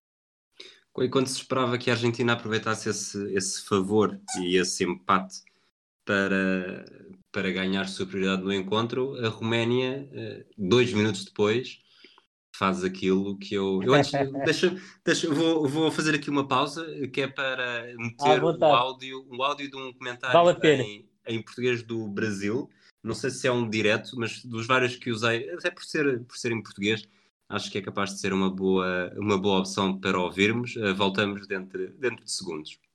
Raj, jogando aberto pela direita. O Raj faz a devolução, boa bola, ele parte. Pediu de novo, é o craque do time. Ele fica meio torto pela direita, ajeita para a perna esquerda, faz o toque. Olha o gol! Gol! Dumitrescu de novo! numa jogada de craque do Raj. Uma jogada excepcional. Um passe perfeito. Dumitrescu faz o segundo. Pronto, foram os comentários, os comentários em brasileiro, na altura. é, para percebermos, eu tenho aqui uma descrição também. Um gol um bocado que tem uma parte de déjà vu. Portanto, há uma, uma recuperação de bola da Roménia no seu, no seu terço defensivo, do Prodan. O Prodan desarma o redondo. Exatamente. A bola depois chega ao Agi ali junto da linha divisória, encostado do lado direito, e agora vou, vou ler exatamente o que tem. Agi recebe e temporiza junto ao meio campo, mas do lado direito, encostado à linha. Chama três jogadores e espera a desmarcação de um romeno, que é o Lupesco, e mete a bola no espaço vazio nas costas de um quarto argentino, que era o Simeone. Acompanha a jogada e volta a receber junto à linha. E depois faz precisamente o mesmo junto ao vértice da área. Ou seja, tem três, tem dois argentinos em cima dele, um na cobertura e um mais distante, que é novamente Certíssimo. Simeone, a ser comido pela desmarcação de Dumitrescu. Assistência e toque subtil entre Islas e o primeiro poste. Que golo Exatamente. dentro de maiúsculas. É, é o contragolpe perfeito, Rui. Uh, eu creio que é talvez o, o gol mais manual de contra-ataque uh, que eu tenho memória. Uh, é um lance perfeito e é um lance em que tu consegues conjugar duas coisas, que é transformar o momento de contra-ataque, continuando a ser contra-ataque, com tudo aquilo que o ataque posicional tem. E eu creio que só havia um, um jogador na altura, para além, obviamente, de Maradona, mas esse estava noutro patamar, que era o Agi, que era capaz de fazer isto. Admito que o Brian Aldrup também fosse capaz, mas o, com, aquele, com aquele estilo do Agi, em que é o verdadeiro falso lento, uh, é absolutamente impressionante. E tu tocas nos pontos centrais, acabas por matar um mito, uh, mais um, sobre este jogo. É que toda a gente fala desta, desta, destas triangulações perfeitas da Roménia, mas diz que é o Dumitrescu que faz a tabela com o, com o Agi. Não é, é o Lupesco, como muito bem salientaste. O Dumitrescu, só para termos ideia, estava a jogar como quase praticamente médio centro e vem numa corrida passo a passo até acelerar para o, o golo numa, numa fase final, até porque, para termos uma ideia, quando o Agi faz a combinação com o Lupesco, o Dumitrescu está bem atrás do Lupesco ainda, portanto é um lance extremamente perfeito e eu acho que, que, que tocaste na tua, na tua descrição, que eu, que eu acho notável, uh, nos pontos essenciais, que é a capacidade que o Agi tem para temporizar, atrair e desmontar. Uh, isso é absolutamente notável nesta, nesta jogada. O, o pobre Basualdo andou atrás do, do, do Adi uh, e nem sabia por que terras andava. O Chamou ficou uh, derrubado logo na primeira, na primeira batalha. O Ruggeri acaba por ser absolutamente atraído logo no primeiro toque com, com o Lupesco e acaba por desmontar a organização defensiva da, da, da Argentina. A última linha fica completamente aberta e depois o que é que acontece? Antes de chegarmos ao último passo do Agi, e é um último passo que tira cinco jogadores do caminho, e isso é muito importante também salientar, e tu tocaste nesse ponto, quem faz a compensação, o jogador que está a fazer a cobertura ao Agi nesse momento, é o Cáceres, que era o defesa central direito. E o passo do Agi, que derruba cinco jogadores da Argentina, faz a bola entrar entre o Simeone, que era o central, que na, naquela altura era o falso central naquela altura, e o Sensini, que tinha vindo fechar dentro. E aí o Dumitrescu também tem a agilidade mental para perceber uh, onde é que o, o Agi ia colocar a bola, e depois é um toque subtilíssimo que bate o Islas de forma absolutamente inapelável. Mas é um verdadeiro manual de, de contra-ataque.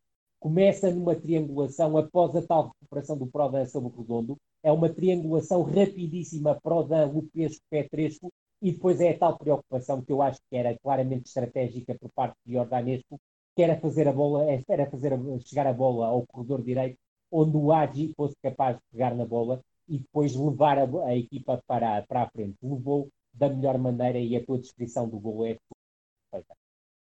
E depois, portanto, há três gols num espaço, num espaço curto, portanto é 11, 16 e 18 minutos. poderia pensar, se talvez hoje em dia fosse assim, as equipas no meio de tanta de tanta tremideira e golos, eh, talvez se acalmassem um bocadinho, mas acontece exatamente o contrário.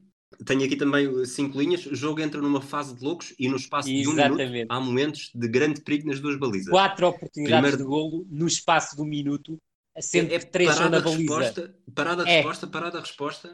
É? é impressionante, é impressionante. O jogo entra no, no, naquilo que hoje se define como um jogo partido e a verdade é que depois da Roménia fazer o 2-1, a última coisa que tu esperavas era a Roménia atacar de forma avassaladora em busca do 3-1.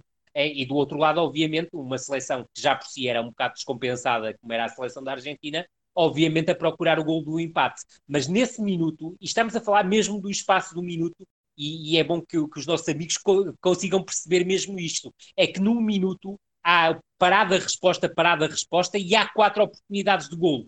Três claras para a Roménia e uma clara para a Argentina, e entramos aqui num período de jogo absolutamente louco contra tudo aquilo que seriam as expectativas, porque a Roménia, alegadamente a equipa que partiu para o jogo de um prisma mais defensivo, está completamente deslocada do ponto de vista ofensivo em busca de 3 a 1, o que seria algo impensável para quem tinha abordado o jogo no tal uh, eh, 5-5-0, se quisermos, do ponto de vista defensivo.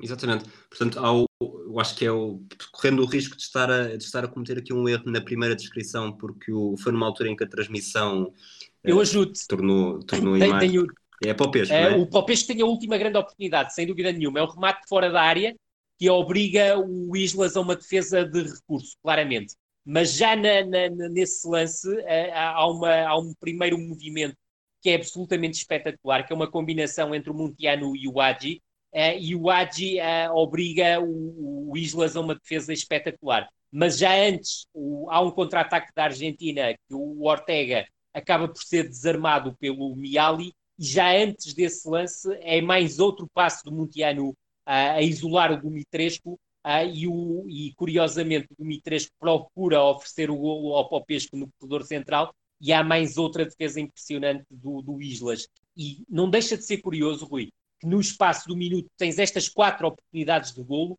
e duas delas são da responsabilidade do médio mais defensivo da Roménia, médio esse que muitas vezes era caracterizado na altura e também fazia essa posição como um defesa central. Exatamente. E tudo isto com Cáceres no chão. Portanto, no início da primeira jogada, o Cáceres tinha ido ao chão Verdade. E fica, e fica, deitado durante. Fica deitado e sem olhar para o jogo. Sem olhar para o jogo. Todo este, durante todo este período. Por causa de uma fita do caraças, não é? para utilizar, para não utilizar o termo porque não teve pernas para acompanhar o Dumitrescu, mas a falsa lesão do Cáceres, perdoa-me utilizar isto, mas também já, já passou o prazo, não é? Uh, a verdade é que essa falsa lesão do, do Cáceres permite algo que me parece extremamente crucial, que foi uh, o Alfio Coco Basile teve direito a um tempo, a um desconto de tempo que lhe permitiu reunir a equipa e esse momento é extremamente interessante porque os jogadores da Roménia estavam descomprimidos, ah, alguns foram beber água junto ao banco. Curiosamente, no banco da Roménia reparei num pormenor, se calhar também reparaste, que havia um senhor, que eu creio que seria ou o diretor ou um dos responsáveis clínicos da seleção, que comia gelo como quem comia chiclete. que foi um momento é um momento absolutamente extraordinário do jogo. Enquanto o Banco da Argentina estava em polvorosa, via-se o Canigi a tentar dar uh, uh, instruções, mesmo o terceiro guarda-redes, que nem sequer tinha equipamento de guarda-redes nesse jogo, que era o, o Norberto Scoponi, El Gringo, guarda-redes do Newell's Old Boys na altura, que eu creio que também teve aqui uma cunhazita do Maradona para ir, ao, para ir ao Mundial, estavam a tentar dar instruções à equipa e esse momento acaba por marcar um bocadinho uma diferença no jogo, porque o, o, a Argentina ganha alguma ascensão sobre o adversário, ainda que sempre com a Roménia a espreitar o, o contra-ataque, mas já com menos vertigem, sobretudo naquele período uh, após esta paragem de, de, de jogo. Sim, se o jogo acalmou, eu vou tentar acelerar um bocadinho até ao intervalo. Vamos e, a isso. E vou, vou pegar aqui em alguns lances, lances principais. Portanto, aos 26 minutos, o Batistuta para no peito e remata com perigo uh, cruzado com o pé esquerdo. Talvez seja a primeira, a primeira ameaça. Depois, e cá está, o, marca o tal ascendente da Argentina. Exatamente. Logo no minuto seguinte, há uma jogada, uh, uma maldade de Ortega, que faz um túnel a Monteanu e cruza com precisão da direita para o cruzão da área, para o Baldo fazer um voo de cabeça, que eu olhei para aquele lance e pensei, mas isto é igual ao gol do Letchkov contra Isso a Alemanha. Mesmo. Exatamente só... igual. Exato, Grande exato. analogia. Grande uns Dias, uns dias depois, uh, o Ortega começava a ganhar espaço, não só neste lance, mas também nos lances seguintes. E, e acho muito curioso porque o comentador norte-americano diz qualquer coisa como Arnaldo Ortega Memorizem Sim. este nome porque tem um futuro brilhante. e eu achei piada porque lá está, Arnaldo em vez de Ariel. Exatamente. Uh, depois, uh, mais jogadas, mais Mas jogadas eu por acaso até creio que ele é Ariel Arnaldo Ortega. Sim, sim, sim, sim. sim. Eu, Exatamente, fico, mas ficou, ficou conhecido claro, por Ariel, não é? Sim, não, sim, não, não, não, mas ele ficou conhecido por Ariel, como é óbvio. É, se calhar um bocadinho na, na lógica do Tar El Khalej. Exatamente. Há quem lhe chame Tar. Exatamente. Nesta exatamente. altura ele era tão novo que eu não sabia bem se, se era Arnaldo ou Ariel, Ariel, não é? Se Arnaldo. Exatamente. É, no meio disto tudo, com, com aos 42 minutos também tenho aqui outro, outro lance interessante do Ortega, em que ele cai completamente sozinho, sem falta dentro da área, Verdade. mas também não é, não é simulação, só se desequilibrou, mas é precisa não muito longe do sítio onde cairia quatro anos depois contra a Holanda, eh, depois origina a sua expulsão. Achei, foi mais um Verdade. lance de é mais uma analogia e curiosamente bate com o, teu, com, com, o último episódio do flashback antes deste, não é? Do, do Precisamente, do, acho que também foi por isso é que, me lembrei, que me lembrei Exatamente, também. mas é verdade, é verdade, é verdade. E apesar de tudo isto, a Roménia acaba a primeira parte perto do terceiro golo, há um contra-ataque é. venenoso, mais um. O mais Monteano um. assiste o Dumitrescu, o Dumitrescu tenta picar a bola sobre o Islas, mas o, o Cáceres alivia um bocado para onde estava virado evitando que, que a situação ficasse ainda mais negra para a Argentina de Basília. É, é exatamente isso. E o Dumitrescu namorou aqui o, o terceiro gol. Não seria um hat-trick puro, uh, mas seria um, um hat-trick. Uh, mas salientava nesta jogada, muito bem descrita por ti novamente, uh, mas é cá está, é, é o tal trabalho invisível do, do Montiano. É o Montiano que consegue criar isto tudo, aproveitando uma raríssima subida do, do Sensini uh, de claro ataque à profundidade. Ele foi buscar a linha no corredor direito e o Montiano, após um ótimo passe do Lupesco, consegue criar os desequilíbrios pelo, pelo corredor esquerdo, conduz e depois busca a ruptura no momento certo, aproveitando o posicionamento do Cáceres e do Ruggeri, e aqui mostrou extremamente uma, a sua inteligência né, no, no, momento do passe, no momento da leitura do jogo, no momento de, até da, da, antecipação daquilo que o colega faria, e deixou o Dumitrescu na cara do Islas. O Dumitrescu supera o Islas, mas o toquezinho foi tão leve que permitiu ao Cáceres, que era extremamente rápido, recuperar posição e impedir o golo. Mas é como tu dizes, depois da Argentina a ter, ter estado perto do 2-2, a ter sido a equipa que claramente dominou o jogo após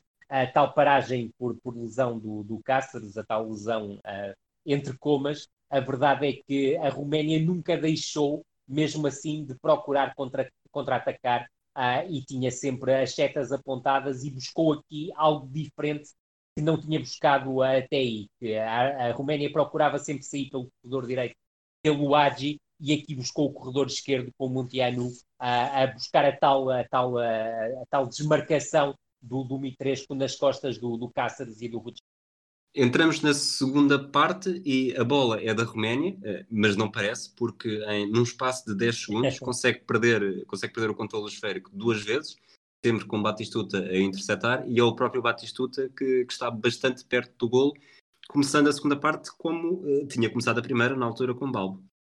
É, e, o, e, a verdade, e a verdade, Rui, é que uh, os primeiros quatro minutos da, da segunda parte são um massacre de todo o tamanho da Argentina, que, que, que pressionou um bocadinho mais alto uh, do que vinha a fazer na primeira parte e forçou claramente a equipa da Roménia, que entra desconcentrada uh, na segunda parte, ao erro. E, e há duas perdas de bola uh, na primeira fase de construção. Obviamente, na altura, ninguém chamava a primeira fase de construção à saída, à saída para ataque, mas é para fazermos também uma analogia com os tempos modernos. Há, há uma primeira perda de bola, eu já não me lembro se no primeiro lance foi o Prodan, se foi o Miali, eu creio que foi o Prodan, mas na segunda, por exemplo, era um jogador que era extremamente frio nesse tipo de lance, que era o Belo Dedici, que acaba por entregar a bola ao, ao, Ortega, e depois o Ortega verticaliza o jogo de forma extremamente astuta para o Batigol, e o Batistuta uh, oferece a assistência ao Basualdo, e aí faltou claramente mais qualidade na definição ao Basualdo, que atira ao lado. E não deixa de ser curioso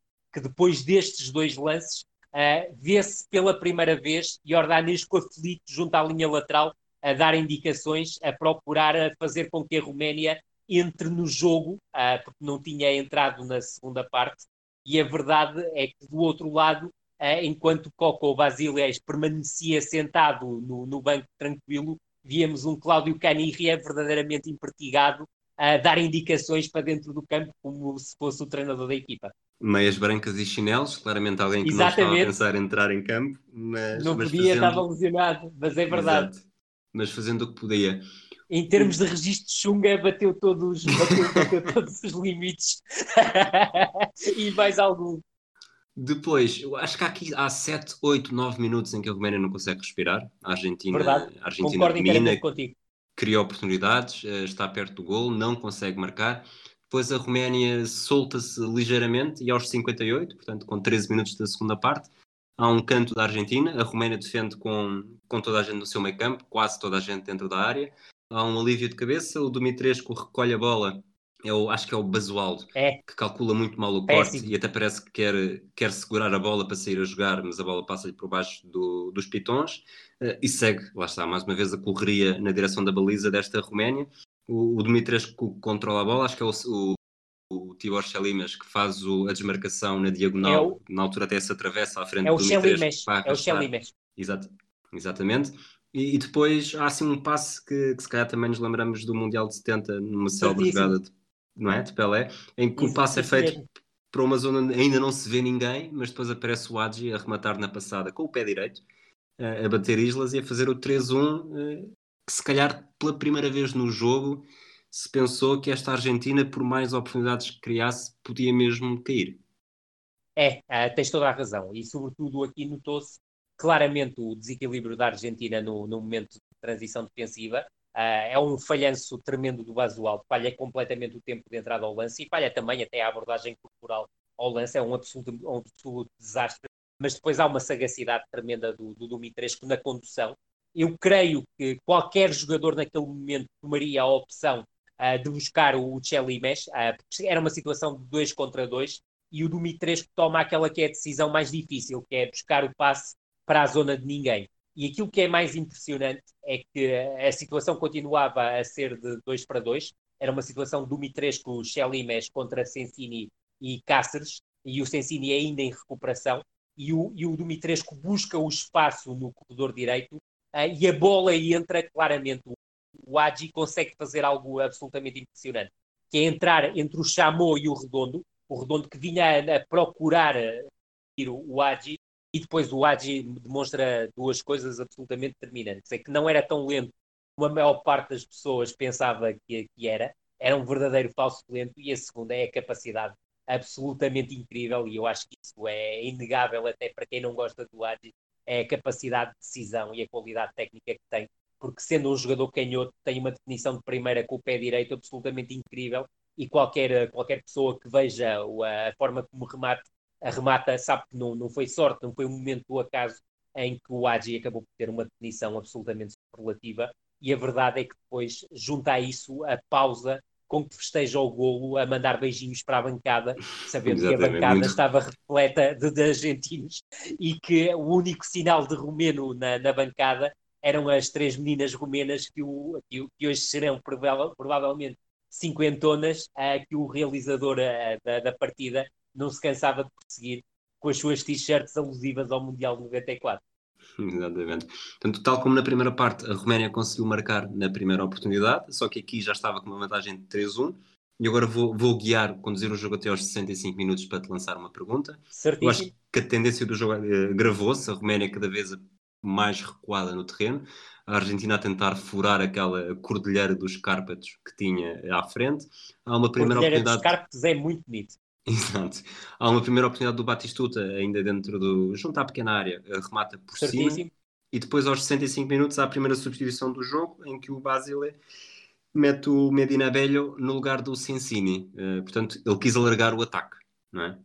Quis alargar o ataque. O Medina Bello é um jogador que hoje em dia, uh, para quem não, não acompanhou de perto o Mundial de 94 e não teria a idade que eu, que eu, que eu tinha na altura, 17 anos ou mais, uh, não sabe quem é, não é? Era um jogador que, que, que, era uma estrela do futebol japonês, é uma das primeiras estrelas do, do futebol japonês.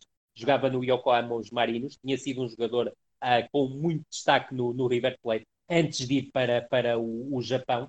Uh, e era um jogador que, por norma, atuava entre o papel de, de médio ofensivo e segundo avançado. E aqui o objetivo do, do Coco Vasile é claramente alargar a frente do, de, de ataque, a dica do Sensini, uh, que já estava claramente com dificuldades a recuperar. Uh, creio que uh, esta seleção argentina, e tenho que ser aqui o, o, mais, o mais honesto possível, tinha 13 jogadores não é? para este campeonato do mundo, 13 jogadores com capacidade para, para ser titular, ou 12 mais um, sendo o Ortega o Joker, e a partir do momento em que fica sem Maradona e sem Caniglia, fica extremamente limitada em termos de ida ao banco. E só para termos uma ideia, os restantes suplentes da Argentina eram o Vasquez, que era, que era defesa, o Borelli, que era defesa, o Hernan Dias, que era lateral direito, o, o Perico Pérez, que era médio centro, o Mancuso, que era médio defensivo, o Scoponi e o, e o, o que era o terceiro guarda-redes, e o, e, o, e o Leonardo Rodrigues, que era o tal médio ofensivo, ah, que ah, no jogo anterior ah, da, da, Argentina, neste campeonato mundial da Bulgária, tinha passado completamente ao lado do jogo. Portanto, a única opção ofensiva que o Coco Basile tinha era claramente o Medina Velho. Uh, ele, no fundo, utiliza aqui uma espécie de 4-2-1-3, passa o Basualdo para o lateral direito, coloca o Redondo e o Simeone à parte, mas claramente com vocação ofensiva, ou seja, o Redondo tinha como, uh, como missão uh, construir jogo como se fosse um 10, mesmo partindo da posição 6. O Simeone tinha como objetivo desmarcar-se sem bola e atacar principalmente o espaço entre o centro e a direita, o Ortega surge aqui num papel mais livre, uh, como enganche, é como os argentinos costumam dizer, ou seja, o médio de, de criação entre o, meio-campo e o ataque, e o Medino Abelho junta-se ao Balbo e ao, e ao, e ao, e ao Batistuta, como, como avançado, descaindo um bocadinho mais para o centro-direita. Portanto, foi o máximo assumido de risco aqui por parte do, do Coco Basile eu admito que na altura, uh, olhando para o jogo e pensando aquilo que pensei na altura, admitia que talvez passasse para uma defesa a 3, que acabou por não se concretizar, uh, porque o, o Basualdo acabou por fazer o papel de, de, de, lateral direito. Exatamente. Depois há o. Lá está, a Argentina ganha, ganha ainda mais posse de bola, a Roménia ameaça quando sai para, para ataques rápidos há um lance em que o, a Roménia quase faz penalti. Sim. Acho que uma falta do, do Shelley, mas vê amarelo por travar Simeone. Aquilo, quando se vê em direto, nem se percebe exatamente se será penalti ou não. O árbitro assinala a centímetros da linha. Eh, na repetição, sinceramente, se fosse dentro também não me escandalizava. É um livro muito perigoso. Não, e é um, sabes o, Batista é um lance, Sabes que é um lance muito polémico, porque na Argentina, durante muito tempo, se falou que não só era penalti, como o Chelimes tinha que ser expulso ou expulsão, acho que seria exageradíssimo. Agora é o lance suscita dúvidas. É, é impossível dizermos da, da, nossa perfeita razão se é dentro ou se é fora da área, sem qualquer dúvida. Suscita essas dúvidas e depois uh, o Batistuta, eu olhei para aquele livro, não tinha qualquer memória deste lance e quando estava a rever, sabia que não era gol, era a única coisa que eu sabia. Uh, Pareceu-me que a opção de, que acabou por ser tomada de rematar forte para o lado do guarda-redes era a melhor e foi, acabou por ser isso que o Batistuta fez. Exatamente. Mas o, o Pruneia teve tempo para tudo porque o remate não foi, não foi muito perigoso e ele nem sequer esboçou não. o passo para o lado da barreira, portanto acabou por segurar com alguma facilidade. Não, tens, tens toda a razão. O, o, lance acaba por ser de resolução simples para o Proneia e aquilo que saliento mais até do, do lance uh, acaba por ser previsível o remate do Batistuta. Uh, eu percebo a definição e estou, estou de acordo contigo, era o caminho para tentar o guarda-redes, mas a definição acaba por ir ao encontro uh, do, do, do Proneia. E, e, aquilo que eu sublinho mais uh, da, da, da, desse lance acaba por ser a reação histérica do, do comentador uh, romeno, que começa com um bravo Proneia, bravo Proneia, bravo Proneia, como se tivesse sido a defesa da vida do Proneia, quando foi uma defesa absolutamente banal. Uh, e, e, a verdade é que o Proneia depois ainda acabaria por ser protagonista. E depois, não muito tempo, não muito tempo após esse lance, aos 75 minutos, portanto ainda com muito jogo pela frente, a Argentina verdade. consegue chegar ao golo eh, curiosamente, não diria que é por, um, por consequência das, das mudanças táticas, mas há, um remate longe do Cáceres. Eu tenho a ideia que a bola desvia num, num romeno, a repetição não também foi eu, suficientemente clara. Também eu, também eu, também tenho, tenho, essa noção, mas eh, seja como for, é uma, uma abordagem eficiente do Porneio ao lance. Uh, aliás, eu creio que um dos aspectos que não permitiu ao Porneia ter uma carreira melhor do, do que é que teve, mesmo assim, guarda-redes histórico do Dinamo Bucareste, com passagens pela Bulgária e pela Grécia, mas a verdade é que eu creio que o Porneia tinha algumas dificuldades neste, sobretudo na reação aos remates de fora da área, tinha uma abordagem vista técnica muito limitada e acabou por, por largar a bola para a frente e eu creio que era uma bola perfeitamente defensável ou mesmo que ele não quisesse arriscar a defesa completa, podia ter projetado a bola para fora, não o fez, largou a bola claramente para, para a frente e aí o Balbo era tremendo neste tipo de, de definição, era muito rápido a atacar a bola e ganhou com alguma facilidade até à frente do lance ao, ao Miali e, e, recarga, faz a recarga e, e faz o 2-3. E faz, neste lance, não, quando falámos do, daquele lance da primeira parte da assistência do Simeone, tu disseste-me, quando falámos, ainda antes, há uns dias antes de gravarmos, tu disseste-me qualquer coisa como os problemas de finalização do balbo, de definição Nem do mais. balbo. Mas neste, mas neste lance, a forma como ele pica a bola para fugir ao guarda-redes, eu achei, achei. A bola bate na barra é ainda. Verdade. Portanto, ele levanta, não muito longe da linha de gol, ele levanta o suficiente para bater na barra, portanto, arriscou. Mas acho que o gesto técnico que ele faz para levantar a bola o suficiente para o guarda-redes não consegue segurar é um, é um momento que provavelmente também passa ao lado das memórias deste jogo. Sim, é, eu, eu concordo contigo, porque a definição não é a mais provável possível, mas eu por acaso não sei se o Valve tem o best-of no, no YouTube. Uh, por acaso nunca, nunca, fui, nunca fui procurar, mas da ideia que eu tenho de memória é que o, o Balbo era muito, muito opulência, porque era um jogador que reagia àquilo que hoje se define uh, como segunda bola, com muita, com muita agressividade. E eu creio que, pois, obviamente, para além da agressividade que tinha no ataque, tinha características do ponto de vista técnico uh, que não eram impressionantes, mas eram muito interessantes para um, para um, para, para, para um jogador com as características dele. É verdade que era um avançado algo perdulário, mas tinha esse, esse ponto de vista que eu creio que, do ponto de vista técnico, era capaz de, de, de marcar golos como esse que marcou uh, diante da, da Roménia, que no fundo relançou o jogo e quebrou um enigma, que era um enigma que, que vinha lançado desde o início do jogo, que era onde estava Diego Armando Maradona. Exatamente. E viu pela primeira uma... vez. É verdade.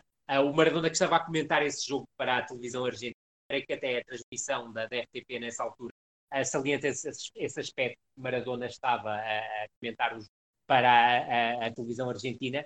Pela reação ao golo, obviamente não parece a reação do comentador, mas a Maradona tudo é permitido. Depois, eh, eu diria que a partir daqui o Jordanesco sentiu ainda mais o, o choque e percebeu que teria mesmo que aguentar este, esta vantagem perante a ameaça dos argentinos. Uh, aos 81 minutos, ainda antes das, das primeiras posições da Roménia, uh, a Roménia volta a criar perigo, está perto do, do 4-2, um passe do, do Adji a rasgar para a esquerda. 50 metros, é absolutamente impressionante. O Dimitras recebe, ganha espaço e remata forte para uma grande defesa do Islas, talvez é verdade. a única defesa de registro do guarda-redes argentino durante todo o jogo. E, Sem dúvida E depois há um.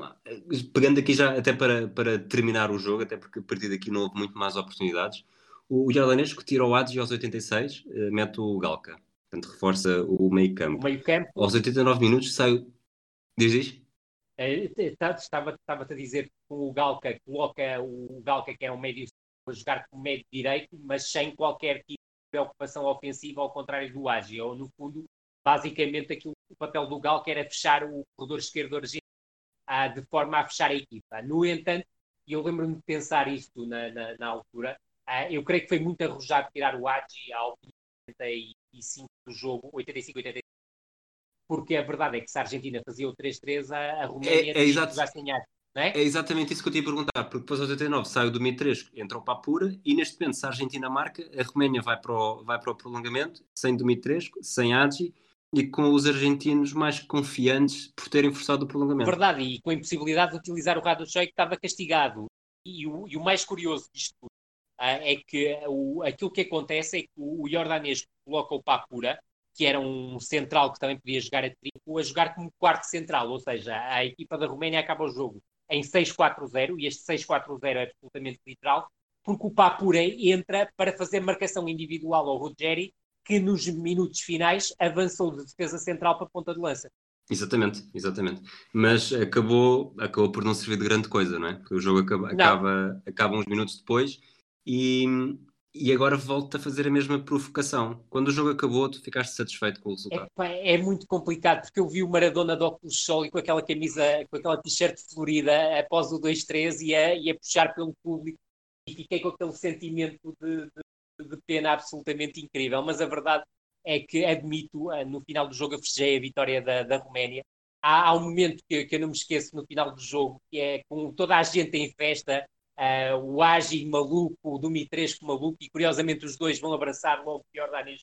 Tu vês uma imagem de festa absolutamente incrível entre os jogadores romenos, os guarda-redes, os três guarda-redes abraçados, mais o treinador de guarda-redes a chorar, é uma coisa absolutamente incrível. Mas é depois vês o Jordanes é impossível não sentir empatia. Com a maior calma, é verdade, mas vês o Jordanês com a maior calma do mundo a pentear-se para, para, para, ficar bem na fotografia, que é uma coisa absolutamente incrível.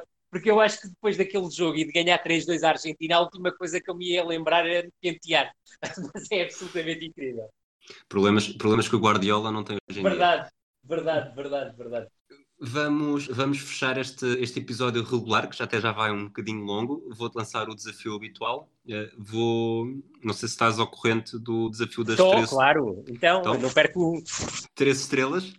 Uh, eu, eu vou fazer algo que, que, que, que, não devia fazer, mas eu vou, vou colocar as três estrelas em, uh, aliás, as, as, o 3, o 4 e o 5 em jogadores romenos mas devo salientar que uh, gostei muito do jogo do, do Simeone, uh, acho que foi um jogo tremendo, uh, mesmo que do ponto de vista técnico, para além daquele lance absolutamente incrível, que ele tenha mostrado uma ou outra debilidade em alguns momentos. Queria também sublinhar o jogo do, do, do Batistuta, porque é absolutamente espetacular. Ele procura empurrar a equipa para a frente, mostra em alguns momentos que é o único jogador a acreditar, e depois tens lampejos do Redondo que são absolutamente incríveis num jogo que não lhe correu particularmente bem. Mas vamos às pontuações: três pontos. Dorinel Montiano, acho que é um jogo absolutamente soberbo do, do alemão, como os romenos lhe, lhe chamam. É, é, um jogador invisível, ninguém deu, ninguém deu por ele, mas a verdade é que está na construção e condução de, de grande parte das iniciativas ofensivas da, da Roménia e, sobretudo, faz um trabalho vista tático absolutamente notável, com um compromisso e um comportamento defensivo absolutamente incrível para um médio que sempre foi claramente características ofensivas, mas que desempenhava bem esse papel de médio cruz. Passamos para as quatro estrelas. Quatro estrelas. É, eu sei que isto é muito injusto, obviamente, para quem marca dois gols faz uma assistência, uh, mas as minhas quatro estrelas vão para o Dumitrescu. É o jogo da carreira do. do uh, a verdade é que depois também se perdeu um bocado com o que teve neste jogo. Recordar que depois vai para o Tottenham, passa de Sevilha por uns breves meses, vai ao West Ham e problemas disciplinares, fica conhecido pelos célebres episódios de tutas, com faltar a um, a um jogo para ir fazer compras, uh, e depois acaba no, no, futebol mexicano antes de fechar a carreira com apenas 29 anos no, no Stoia. Este é o jogo da vida dele, é um jogo absolutamente incrível, em condições normais, uh, obviamente melhor em campo, ganhou o prémio de melhor em campo nesse jogo, uh, dois gols, uma assistência, tem também mais duas oportunidades o et e faz claramente um avançado tremendamente móvel, com grande baliza e absolutamente incrível em contra-ataque. Durante a carreira, depois fiquei, obviamente, com dúvidas do seu comportamento profissional, mas também com a sua capacidade para ser um bom avançado uh, no Então, e agora vamos para as 5 estrelas.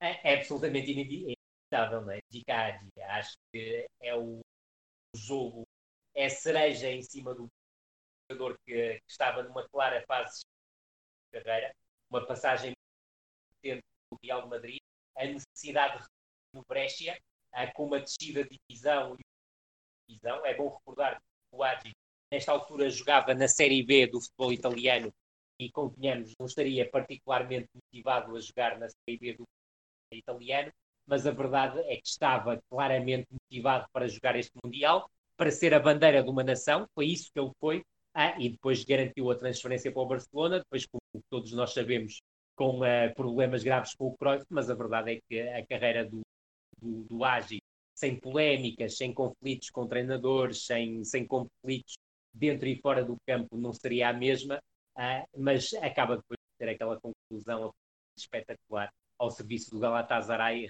Temos, obviamente, aquela conquista extraordinária com o Jardel em campo também. Exatamente. Na aquela, com aquela maldade ao Roberto Carlos também. Obviamente, obviamente. E isso é Agi. O Agi era aparecer nos grandes momentos uh, quando, quando muitos o davam como, como morto, ou um jogador uh, que não era tão bom como dizia, aparecia sempre a um nível esdrúxulo e a verdade é que foi mais uma vez isso. Uh, ele foi sempre capaz de fazer a diferença. É muito difícil olhares para este jogo uh, e veres uma má decisão do Adji. E num jogo com o grau de dificuldade deste, ia jogar a partir do corredor direito, muito afastado da zona central do terreno, ele jogou como se estivesse a jogar no corredor central, sempre com uma facilidade tremenda em encontrar a linha de passe perfeita, sempre com passos de um grau de dificuldade elevadíssimo a encontrar o colega de equipa que ele procurava. Uh, teve em alguns momentos até algo raro, que é um compromisso defensivo. Uh, mesmo assim, ainda conseguiu ajudar a equipa, e isso era muito raro ver em Ticagi, mesmo quando não era a referência ofensiva da, da, da equipa. E depois tem um gol absolutamente um jogador canhoto faz aquela definição de primeira, depois de fazer um sprint de 50 ou 60 metros, sabendo que é, o sprint é, não era nem, não ser a especialidade dele, era não ser algo que ele gostasse. Acaba por ser transformado num golo de, de, de bandeira. E eu creio que Tiagi foi o grande protagonista desta partida e merece inteiramente as 5 estrelas e também 5 estrelas para aquilo que foi como jogador estão, estão os prémios atribuídos. Uh, Rui, muito obrigado por teres aceitado o convite para. Muito obrigado, Rui. Foi um gosto. Foi um gosto. Este jogo connosco. É sempre bom, é sempre bom haver um espaço como, como, como este do, do flashback para rememorarmos este jogo e procurarmos fazer com que as pessoas tenham vontade de procurar estes jogos e encontrá-los na internet para, para poderem assistir e rever jogos que são verdadeiramente históricos vou lançar-te um desafio para uma conversa curta no, nos conteúdos para conteúdo para patronos exclusivo. Se quiserem ajudar-nos no nosso projeto, uh, www.patreon.com barra hdesportivo podem saber tudo e ter acesso a conteúdos exclusivos, como esta conversa que eu vou ter com o Rui Malheiro já de seguida. Uh, agradecemos a todos estarem aqui connosco, sobretudo ao Rui por ter, por ter libertado toda a sua memória fenomenal para falar deste jogo. Voltaremos num próximo episódio. Uma pista sobre o jogo que vos posso dar. É, talvez uma das maiores surpresas de uma final europeia. Ui. É só isso. Uma final, uma surpresa de uma final europeia. Um abraço a todos e até à próxima. Até à próxima.